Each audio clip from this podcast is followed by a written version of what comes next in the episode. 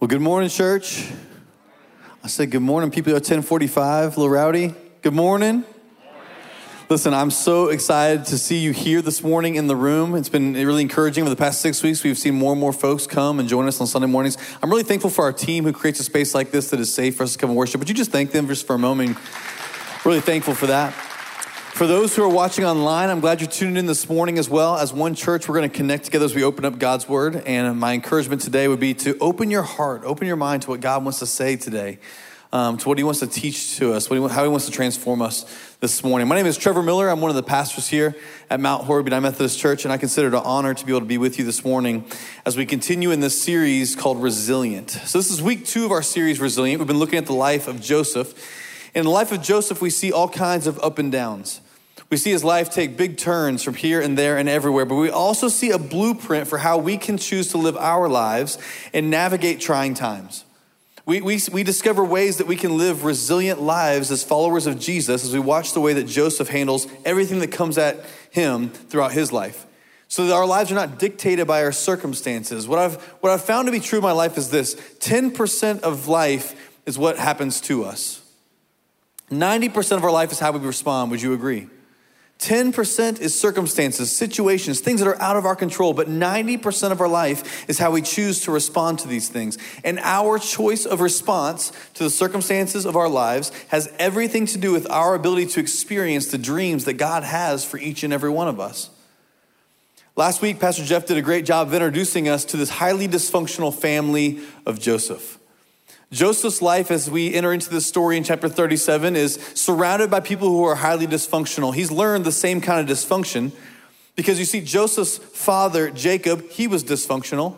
His grandfather, Isaac, he was dysfunctional. His great grandfather, Abraham, also dysfunctional. It was handed down from generation to generation to generation.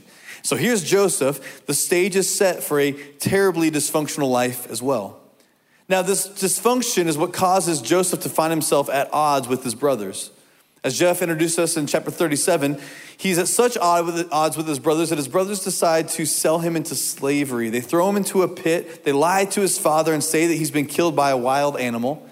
And here's the key to the 13 chapters in the book of Genesis that is all focused on this man, this life of Joseph. Just as the family has handed down dysfunction from generation to generation, there's been something else that's been handed down as well into Joseph's life. If you remember the beginning of Genesis, Genesis chapter 12, God speaks to this man, Abraham, and he says to Abraham, I'm going to bless you, and through your family and through your lineage, you will be a blessing to all people. So, yes, dysfunction has been handed down. Joseph has got it honest. But he's also received something else, and it's a promise that is coming through Abraham's family that's going to bless all people one day. It doesn't quite make sense yet, but we see a glimpse of it in chapter 37 as Joseph receives a dream that we talked about last week. And this dream has something to do with this promise, even though at this point in time it's a little bit cloudy. Jeff reminded us that Joseph, he didn't have to let that dysfunction derail him from his destiny what God wanted to do in him and through him, that dysfunction doesn't have to have the last word and final say in his life. And the same thing is true for us too. If we find ourselves today in the middle of dysfunction, we can be resilient individuals still and believe that God wants to do in us something in us and something through us. So God will be faithful, but Joseph has to be resilient. I've always considered myself to be a pretty resilient individual. And so this morning, I thought it might be good for us to kind of start on the same playing ground, same foot, by looking at how resilient we are. So I want to show you a resilience scale, okay? So from one to five, I'm going to ask you a few questions. I want you to answer just in your mind uh, between one and five, how resilient are you? One being, I'm resilient like a wet paper bag. That's not good. Or a five, I'm rock solid resilient. I have rock solid resilience. Here's the question number one How well do you bounce back from disappointment? When something disappointing happens in your life, how well do you bounce back? One to five. How do you handle stressful situa- situations within your life? One to five. How do you respond when someone is critical of you, when criticism comes from others? How well do you adapt to change? One to five. And lastly, how well do you resist temptation? One to five. I would imagine in the room, we all kind of find ourselves all across the spectrum in different kinds of ways. Again, I consider myself to be pretty resilient. I've gone through some things in my life. I've navigated some stuff within my life, but I didn't realize how much more resilience I needed until I became a parent. Anybody in the room? Can I get an amen? I see you. Hey, you become a parent, everything changes. You become a parent, there's a whole new kind of resilience you have to have. I mean, the kind of internal fortitude you have to have to change 137 diapers or something a day, I mean, that's something brand new. The kind of fortitude, the resilience you have to have to wake up in the middle of the night and have your child in your bed and there's wet sheets and it wasn't you. That's resilience. When you wake up in the morning and your alarm goes off and you cry just a little bit to yourself because you don't want to be a parent again today, you ask yourself the question Do I have to break up one more fight? Do I have to fish that thing out of the toilet with my bare hands? Do I have to revisit algebra so my child can pass this class? And the answer is yes, because you're the parent. You ever walked into a room and your kid has a marker and there's no lid? Your blood runs cold, and then you come and find out your child has written their name over every part of the room, every wall. And they've even spelled it right, and it's kind of even in order and nice and line, but still, they've written on everything. That is the kind of resilience that some of us actually don't have. Children are a blessing from the Lord, please hear me, but they are also a reminder that you will never make it throughout this life without the divine intervention of God. Amen? So, who in the room would agree with me? I need a little more resilience. Joseph did too. You know, in chapter 37, there was this resilience that Joseph had to have to be able to uh, kind of move past the betrayal of his entire family. But what we're going to find here in chapter 39 as the story continues, there's a whole new kind of resilience that Joseph has to have. He's been sold into slavery at this point in time, sold to Ishmaelite traders who have taken him to Egypt and have sold him to Potiphar, who is one of Pharaoh's right hand men. He's the captain of the guard, he's way high up in Egyptian government. And now he's far from his family. Joseph's alone. He's owned by an Egyptian master. But the Bible tells us a very important piece here in verse 2 and verse 21. And it bookends the entire story that we're going to look at here in chapter 39. Here's what it says in verse 2, this portion of Joseph's story. Chapter 39, verse 2 through 4. It says this The Lord was with Joseph.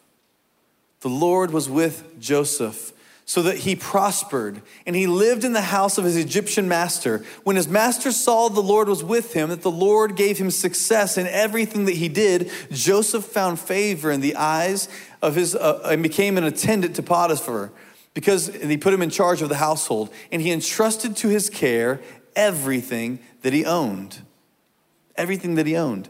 To any reader reading Genesis 39 at this point in time, you would have been shocked that this man in two verses has gone from the pit now to the palace. From the very lowest of lows now to a whole new kind of high. Joseph has experienced a major transformation from being tra- trafficked from Canaan to Egypt, being betrayed by his family, now demonstrating such resilience that he finds himself working hard and finding success to where everybody recognizes it, including Potiphar. And there's one reason why, and it's this, and it's mentioned in verse 2 the Lord was with him. The Lord was with him. You see, resilient people bounce back. Resilient people bounce back. As you look at the life of Joseph, here's how you know he's resilient. He's come through all that he's gone through, and he's bounced back. From making his own mistakes, from being betrayed, from being misunderstood, false accusations, forgotten about, broken dreams, he's bounced back. It's kind of like a bouncy ball. I, I, went around Lexington. I could not find a bouncy ball like to buy anywhere, oddly enough. So what I did is my, my nephew actually has a bouncy ball kit. You make your own bouncy balls. Wild. And I did that. He was very upset with me because I took one of his 18 bouncy balls and I made it. He wasn't very resilient. I told him, I'm sorry. So I'm apologizing live on television to Reese Schroeder. I'm sorry I took your bouncy ball. But a bouncy ball, I mean, it has a certain quality to it, right? If you bounce a bouncy ball, it's a little unpredictable. No matter where you throw it, no matter how many times you throw it, oh gosh, see what I mean? Wherever it goes, it does the same thing. You can throw it on the ground as much as you like, over and over again. It won't shatter, it won't break. It does what? It bounces back. There have been people that I've known within my life who've gone through incredibly hard things, who've been hurt beyond hurt, who believe they can't be healed, who believe they can't move past this particular thing. But there are people who've had heavy blows in their life, and guess what? They have bounced back all the way to Garrison. I made it myself, okay? It's not exactly the most perfect bouncy ball in the world. Here's something that I've found to be true within our life every single one of us. We will all experience pain. We will all experience disappointment. We will all experience some level of devastation.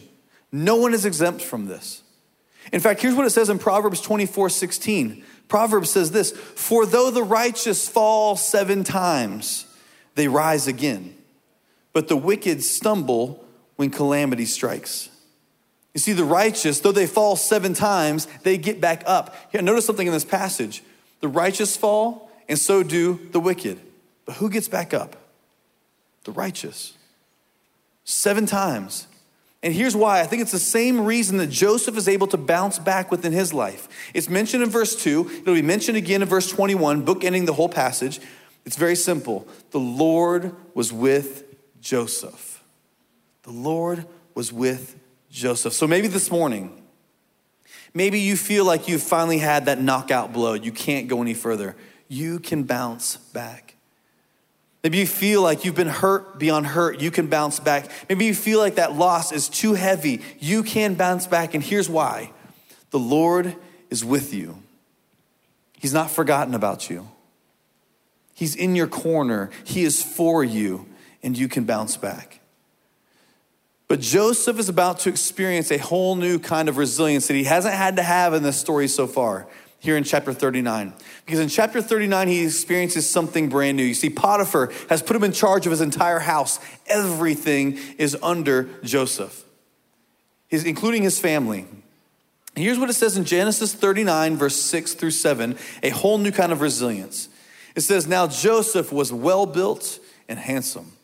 And after a while, his master, Potiphar, his wife, took notice of Joseph and said, Come to bed with me. We learn a couple things here. Joseph's got some muscles. Joseph looks good. And Potiphar's wife notices. The scriptures say that she comes to him and says, Listen, come to bed with me. She's not trying to put on the sheets. You know what I'm saying? This is a dangerous, dangerous, dangerous situation. You see, for, for Joseph, it's dangerous on many different kinds of levels. He's put in a very tough spot here. He's experiencing what traditionally is the biggest stumbling block to men and women for centuries. It's the allure of sexual desire. And Joseph finds himself right in the middle of it. But it's even to a higher level because you have to remember Joseph is a Hebrew slave all by himself in this empire that is Egypt at that point in time, the strongest place in the world. And it's a woman who's married to the number two guy in all of Egypt. He's in a tough spot. What decision he makes here has everything to do with where his life heads from here. You see, this situation that is mentioned here to Joseph is one that maybe many of us in the room we can actually relate to. I've heard stories of individuals, people who I've known, who have been tempted to engage in sinful sexual activity, and it's tempting. It's tempting. Maybe there are others here this morning who can't relate to this situation, but you have this business and you've been given this business opportunity and it could be really lucrative, but it's a little bit shady and it's tempting. Maybe you've been in this situation where you could forego telling the truth. You could tell a lie and you could potentially then skirt around any kind of punishment that may come, and it's tempting to do that. Maybe you've been on a business trip and you're all by yourself. No one knows where you'll go, where you'll visit on the internet or any place else. No one will know, and it's tempting. You see, we are tempted with pleasure, we are tempted with power, we are tempted with position, we are tempted with possessions. This is why I think this discussion today is one of the most important that we could possibly have in this series. Joseph is tempted with something that he has to decide how he will respond.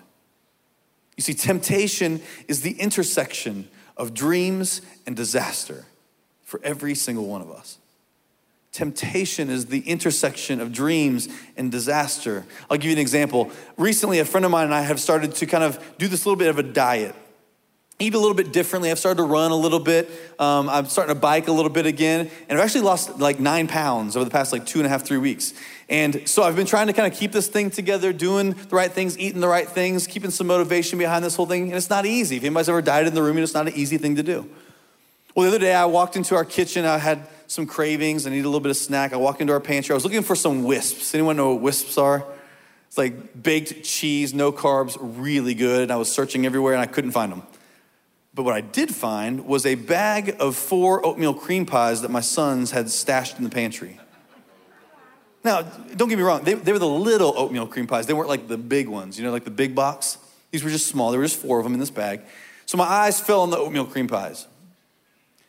And I looked at them for just a second, and I was like, you know, I deserve one. Like, I've been working so hard. It's been like two and a half weeks. I'm not eating a lot of carbs. That looks so good. And I have a weakness, and it is oatmeal cream pies. And so I was like, maybe I'll just have one of those. So I did. So I grabbed an oatmeal cream pie, just a small one. Just it was not a big one, just a small one. And I ate one. And then I ate three more. and before I knew it, the entire bag was gone. I'd eaten all four cream pies. Now, I didn't throw everything off, but it, but it was a piece where I had this thing I was trying to do, this thing I was trying to accomplish, a place that I wanted to go. And all of a sudden, I experienced this temptation. It's the intersection between dreams and disaster. Joseph knows what this feels like. He's experiencing it right now. You see, Joseph has a dream from God that's been given to him in chapter 37. It's somehow attached to this promise that God has given Abraham to bless all people. There's a lot riding on this. And Joseph finds himself at this intersection. What do I do? He's being tempted. How does he respond? You see, temptation has a way of playing on our weakest moments, doesn't it? It finds where we are weakest and it'll play just to that. Think of Joseph's life. His life has been a drag ever since we caught up with him in chapter 37. He's betrayed by his family, he's sold into slavery, he finds himself in Egypt. If anyone could find himself in temptation and convince himself, you know what, I deserve this. Life hasn't gone the way I want it to. I'll do what I want. It's Joseph. There are a lot of us in the room. Sometimes we try to we try to like uh, make sense in our mind or in our heart why this particular temptation is something we should be able to take part in because life has been so hard. Because life has not played out the way we want it to. We've gotten this deck of cards and it's not the way we want it, and we deserve this. In the middle of temptation, oftentimes we find ourselves, I'll just dabble with this. I'll just just dip a toe. Even though it's not a part of god's dream for me i'll dip a toe i'll just just a taste just a little flirt a little compromise a little indulgence. But how many in the room know that temptation will always take you further than you want to go? It'll always keep you longer than you want to stay and it will always demand more than you are willing to give every single time. Because temptation to sin always promises something that it cannot deliver fulfillment, significance, meaning, purpose. If you just eat that cream pie, you'll feel so good. But after four, you don't. Believe me. And the same is true with any kind of temptation. I mean, after it's gone, that momentary, that momentary craving, man, too often it's the right turn to disaster not continuing on to the dreams that God has for us. And there's so much at stake. You see, Joseph has been given a dream by God. God has a plan for his life, an intention for his life, something that he wants to do in him so he can do something through him. There's so much at stake here. And Joseph faces disaster if he makes the wrong decision. Rather than seeing this dream become a reality in his life. I'm convinced of this this morning. Every single one of us who are in this room today, every single one of us who are watching online right now, God has a dream for your life. He has an intention for your life, a purpose for your life. Now, it doesn't mean you've had some kind of like you went to sleep and had this grandiose, crazy dream like Joseph had. Here's the dream from God. You want to know what it is? Maybe your whole life you've been like, what, what does God want from me or for me? Here it is. In John 10 10, the New Testament, it says this Jesus, or the evil one has come to kill, steal, and destroy. But Jesus has come to give you what? A full life, a real life. You want to know God's dream for you? It's a full life. It's a real life of freedom. That's God's dream for you. Just like God gave Joseph this dream, I believe He's given us a dream as well. And there's so much writing on this. There's so much writing on this because this has to do with our marriages. Our marriages are at stake. Our careers are at stake. Our families are at stake. Our character is at stake. Our integrity is at stake. And it's found at the intersection of temptation, either for dreams or disaster. We must be resilient in the face of temptation. This is where Joseph finds himself. Potiphar's wife notices him. And for the very first time, we see this temptation kind of creep in. Now, here's what it says afterwards In chapter 39, verses 8 through 10, the story goes on. Now Joseph refuses. He says, With me in charge, he told her, My master does not concern himself with anything in the house. Everything he owns, he has entrusted to me. No one is greater than me in this house. My master has withheld nothing from me except you, because you are his wife. How then could I do such a wicked thing and sin against who? God. And though she spoke to Joseph day after day, he refused to go to bed with her or even to be with her. See, Joseph refuses. What I notice in the passage, he refuses first and foremost, he says, because of respect for Potiphar. He's put everything under my charge. How could I do that? And then, actually, out of respect for her as well, he's held nothing back from me except for what? You, because you're his wife.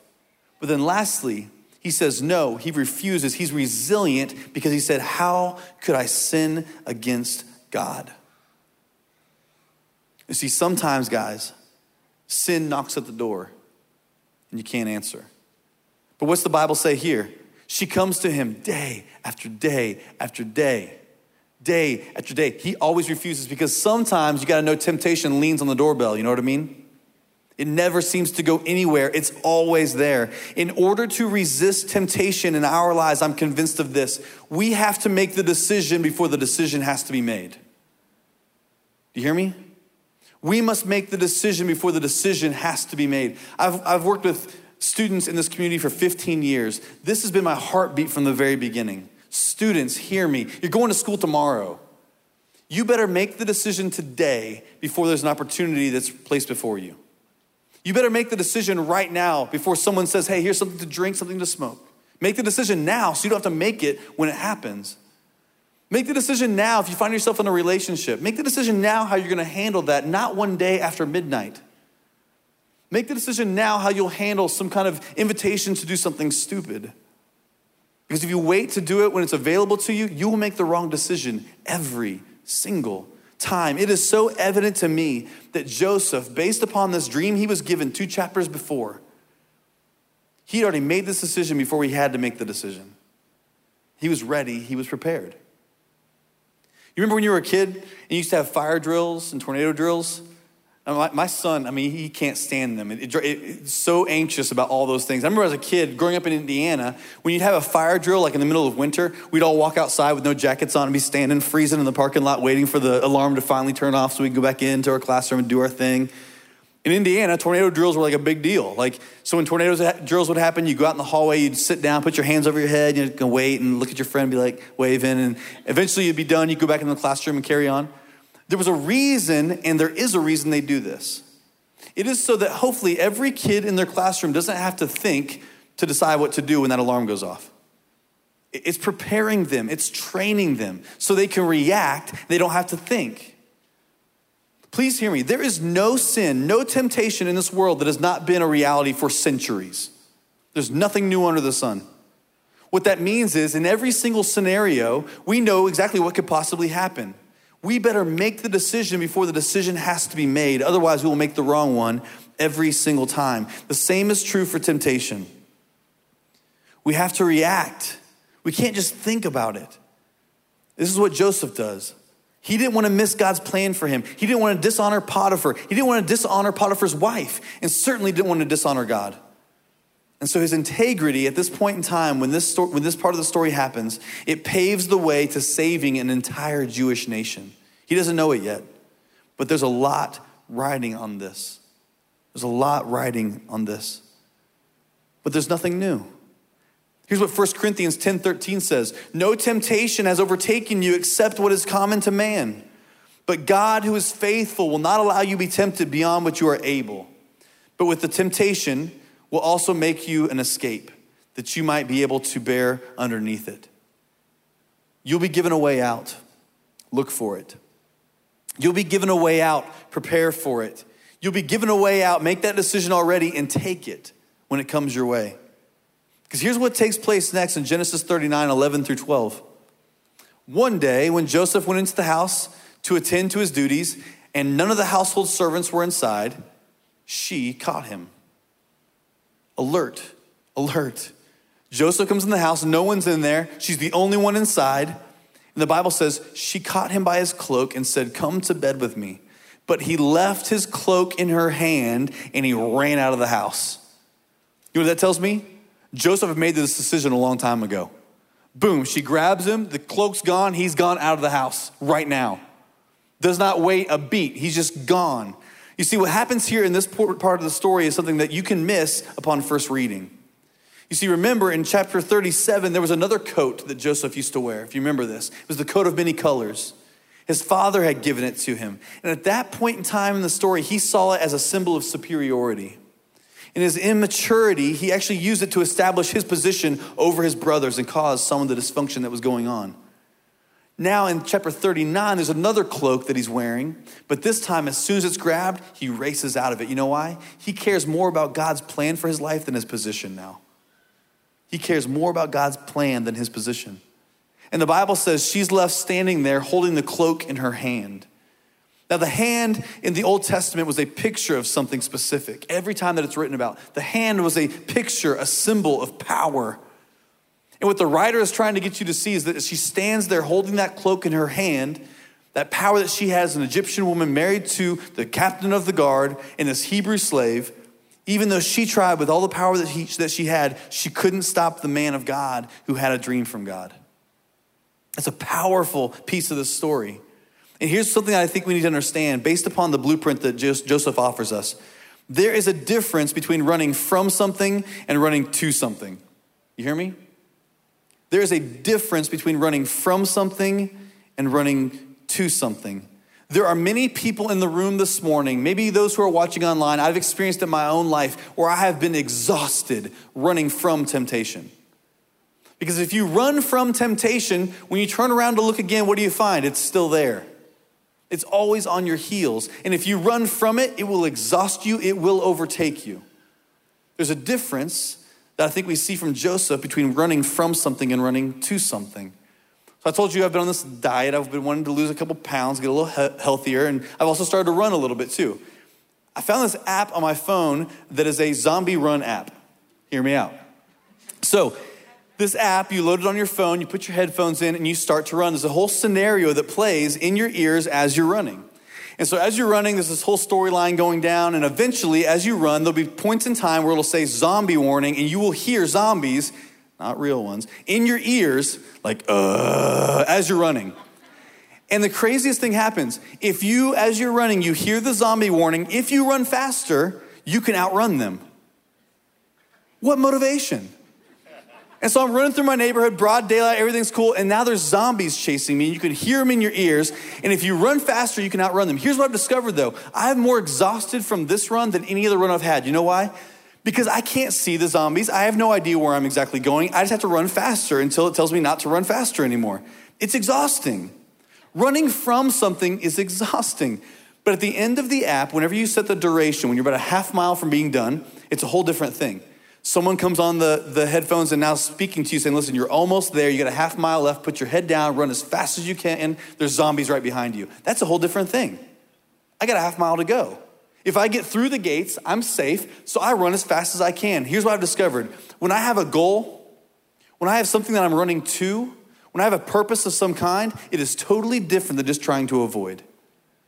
I think Joseph, when he runs away from Potiphar's wife, he's just not running away, he's also running to this dream that God has placed within his life. Don't find yourself running from temptation. Don't find yourself there alone. It will exhaust you. Run to a greater purpose, to a better destination. Run to something. That's how we stay resilient in the face of temptation. You can't just leave a void when temptation comes. If you leave a void, something must fill it. Paul talks about this in Ephesians chapter 4 verse 25. Here's what he says. Therefore, he says, each of you should put off falsehood, stop lying, and be truthful with your neighbor, for we are all members of one body.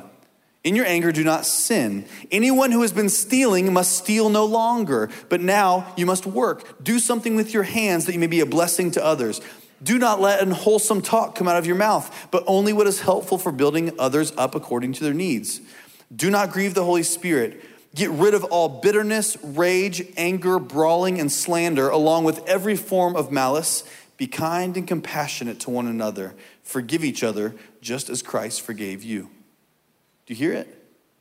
Paul says, You used to lie, but don't lie any longer. And instead of just trying to run away from that temptation of lying, now tell the truth. Used to steal, but steal no longer. Now do something with your hands that'll be a benefit to those around you. You used to speak in such a way where it was hurtful and harmful. Don't do that anymore. If you are tempted to do it, instead say things that are kind and that benefit others around you. You used to be angry. You used to want to rage. And instead of doing that, and when you're tempted to do that, instead choose kindness, instead choose compassion. Paul says, whatever it was that once was this momentary pleasure, this momentary high, this momentary gratification, you have to choose instead to go God's way. Because it brings a joy to your heart that's not just momentary, but it lasts a lifelong. Paul says the difference between running from something, all these temptations, instead, let's run to something, a dream of some kind. What is God's dream for you? What is God's dream and intention for your family? Run to that. What is God's intention for your marriage? It's difference between just running from pornography or some kind of temptation and running to your spouse, to your wife, and to your husband in that relationship and investing there. Run to that. For your business, for your community, run to the dream and you will leave temptation in the dust. Don't just run from something, run to something. So Joseph runs. But Potiphar's wife has the cloak in her hand. The story goes on that Potiphar comes home, and the story she tells him is that Joseph, the young Hebrew slave, was the aggressor. Genesis 39, 19 through 21, this section of passage ends here by saying this. When his master heard the story his wife told him, saying, This is how your slave treated me, he burned with anger. Joseph's master took him and put him in prison, the place where the king's prisoners were confined. But while Joseph was there in the prison, what's it say? The Lord was with him. The ups and downs of life, Joseph's life, crazy patterns back and forth. But in, in, verse 2 and in verse 1, it says both things the Lord was with him. You see, sometimes you do the right thing and you still end up in prison. Sometimes you choose the high road. Sometimes you say no. Sometimes you're the one who's restrained. Sometimes you make the right choice, and sometimes it still doesn't go the way you want it to go. You see, sometimes you do the right thing simply because it's the right thing to do. Do you hear me? If we want to have resilient lives, we don't do the right thing expecting some kind of outcome. And if that doesn't happen, we give up on it. No. To live a resilient life is to do the right thing because it's the right thing. Maybe you find yourself today in a very difficult place because you took the high road. Maybe today you find yourself in a difficult place because you were actually restrained. You chose sacrifice. You did the right things. Maybe I think God wants to say to us today, you have found yourself here not because you did the wrong thing, but because you did the right thing. And I want to take you deeper. I want to do something in you and through you that you can't understand right now. But God, I think, would want to remind us the same thing that we're reminded of in this passage the Lord is with you the Lord was with him. You see, God gave Abraham this promise of a blessing for the entire world through his family, through his lineage. God gave a dream to young Joseph, and God will be faithful to Joseph, but Joseph has to stay resilient. I believe God has given you a dream for your life as well, an intention for your life, a purpose for your life. God will be faithful, but you must stay resilient. Stay resilient. You see, this story of Joseph is a story of rescue. We don't see it quite yet, but in a few chapters, we're going to find that Joseph's life, his integrity that he chooses right here at this intersection, is going to open him up to be a savior to the entire Jewish nation. It's funny because this is a bit of a precursor to what's to come in the New Testament. Joseph is a savior for the Jewish nation, but this other person who comes along, Jesus, he's a savior for the entire world. And so, even though Joseph does the right thing, he gets thrown into prison. Guess what? Jesus was perfect. He did nothing but love and serve and care for, feed the hungry, stand by the lonely, and he was crucified on a cross. But he did it to rescue us. See, I think Joseph had a choice on how he saw his life at this point in time, put in prison. He has a choice at the crossroads of temptation to see ourselves as a victim or a victor. A victim or a victor. Even Jesus, crucified on a cross, it looked like he was a victim. Killed, crucified, buried in a tomb, but three days later, he rose from the dead, victorious. So please hear me today. If you're listening to everything we've talked about and you're like, Trevor, you have no idea. I have blown past that intersection years ago. Like I am so deep into temptation, so deep into sin, so so deeply sacrificing people around me and myself. You have no idea. Yes, I do.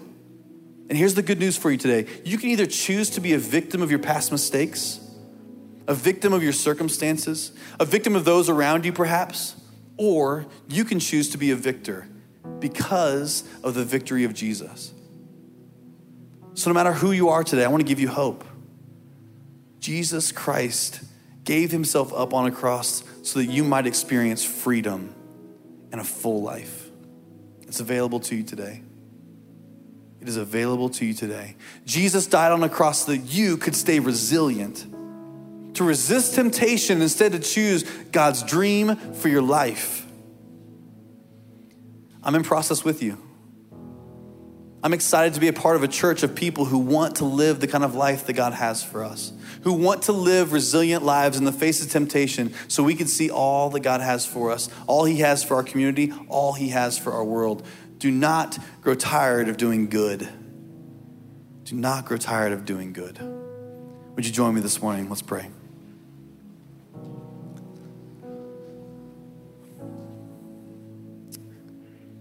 Jesus, I know that across this room, on our campus today, those who are watching online right now, there are a lot of temptations, a lot of sins, God, that promise something to us that they can never, ever possibly give us. I pray, God, you would give us eyes to see, a vision to see, God, the things that will only harm us. Help us to see your dream for us, God, the vision that you want for our lives. I pray that we would choose that every single time. Make us resilient people that we might bounce back. Help us to make the decision, God, before it has to be made. I pray, God, that we would never, ever forget that you are with us. You want what's best for us. And I pray, Father, for any person here this morning that, God, that has never made the decision, the tough decision to allow you to run their life, to give their entire lives to you. I pray that today, God, you would speak to them clearly and invite them into a relationship with you. And I pray, God, we would experience a resilience like we've never seen before. We love you with our whole hearts. We pray now, God, that you would give us a vision in our hearts and our minds that we might run towards that. It's your name we pray. Amen.